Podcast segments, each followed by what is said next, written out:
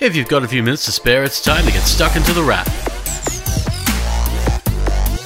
It's the middle of November 2021, and you're listening to The Wrap, Australia's fastest technology roundup. And this week has been kind of a special week because it's been a week to talk about scams. That should be every week. Every week we should talk about scams because every day there are lots of people seeing scams, getting scammed, dealing with the repercussions and the fallout from scammers scamming. It's nearly the end of 2021, and already this year Australians have reported losses amounting to nearly $250 million.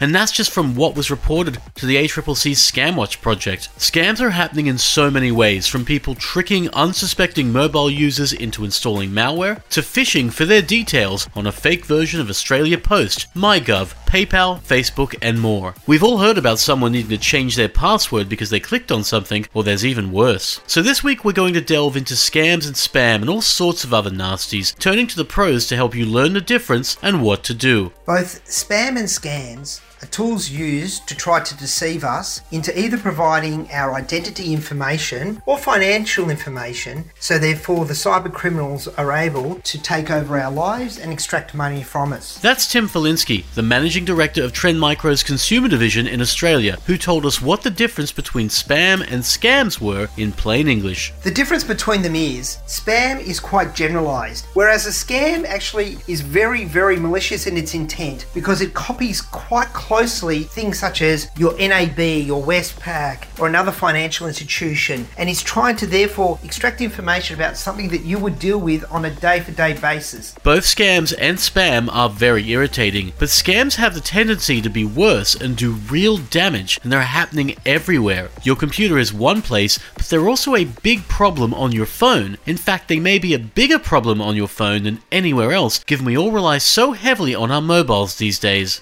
Typically, mobile devices are the primary target for scammers, where they may send you SMS messages, emails, and even phone calls, which start the phishing process in an attempt to reel you in on their ruse. That's Aaron Bugal from Sophos in Australia, a global solutions engineer from the company, who told us that the mobile is a big battleground for scammers and they'll do anything they can to get you to click. But don't fret too much if you do, because if you do happen to fall for a scam, there are fortunately some things you can do. There's many amazing resources available to help if you've been victimized by a scammer. The first thing you should do is report it to the relevant authority. If you've lost money, you should definitely go to your financial institution as soon as possible. You can then report the scam to the ACCC via scamwatch.gov.au, and that will help not only others, but it can also allow the government to take action against the scammer with detailed actions that you can take to help remediate against any negative effects. The most important thing here to remember is not to remain silent. Being scammed by criminals is really serious.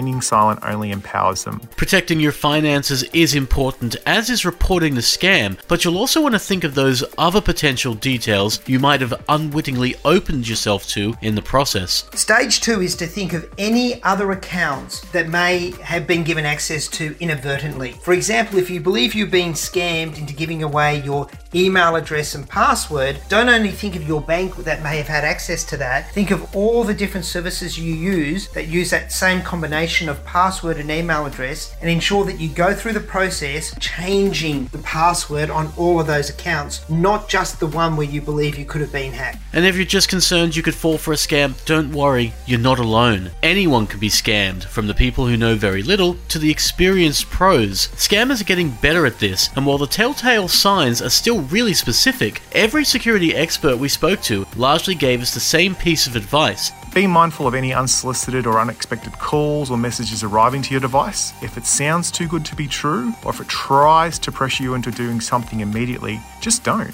Unknown contacts, misspelt messages, or links to website can be telltale signs that something is not right and should be cautiously reviewed before being actioned. There's rarely such a thing as a free lunch or a free iPhone or anything else a scammer might be offering you, so don't fall for it and be sure to talk about it with others. You can more or less guarantee that everyone else is getting the same scam sent to them, so don't be embarrassed. The more we talk about scams, the more we can do to stop them from getting through. For now, you've been listening to The Wrap, Australia's fastest technology roundup. A new episode appears every week on LiSTNR, Spotify, and Apple Podcasts. Otherwise, have a great week, and we'll see you next time on The Wrap. Stay safe, stay sane, and take care.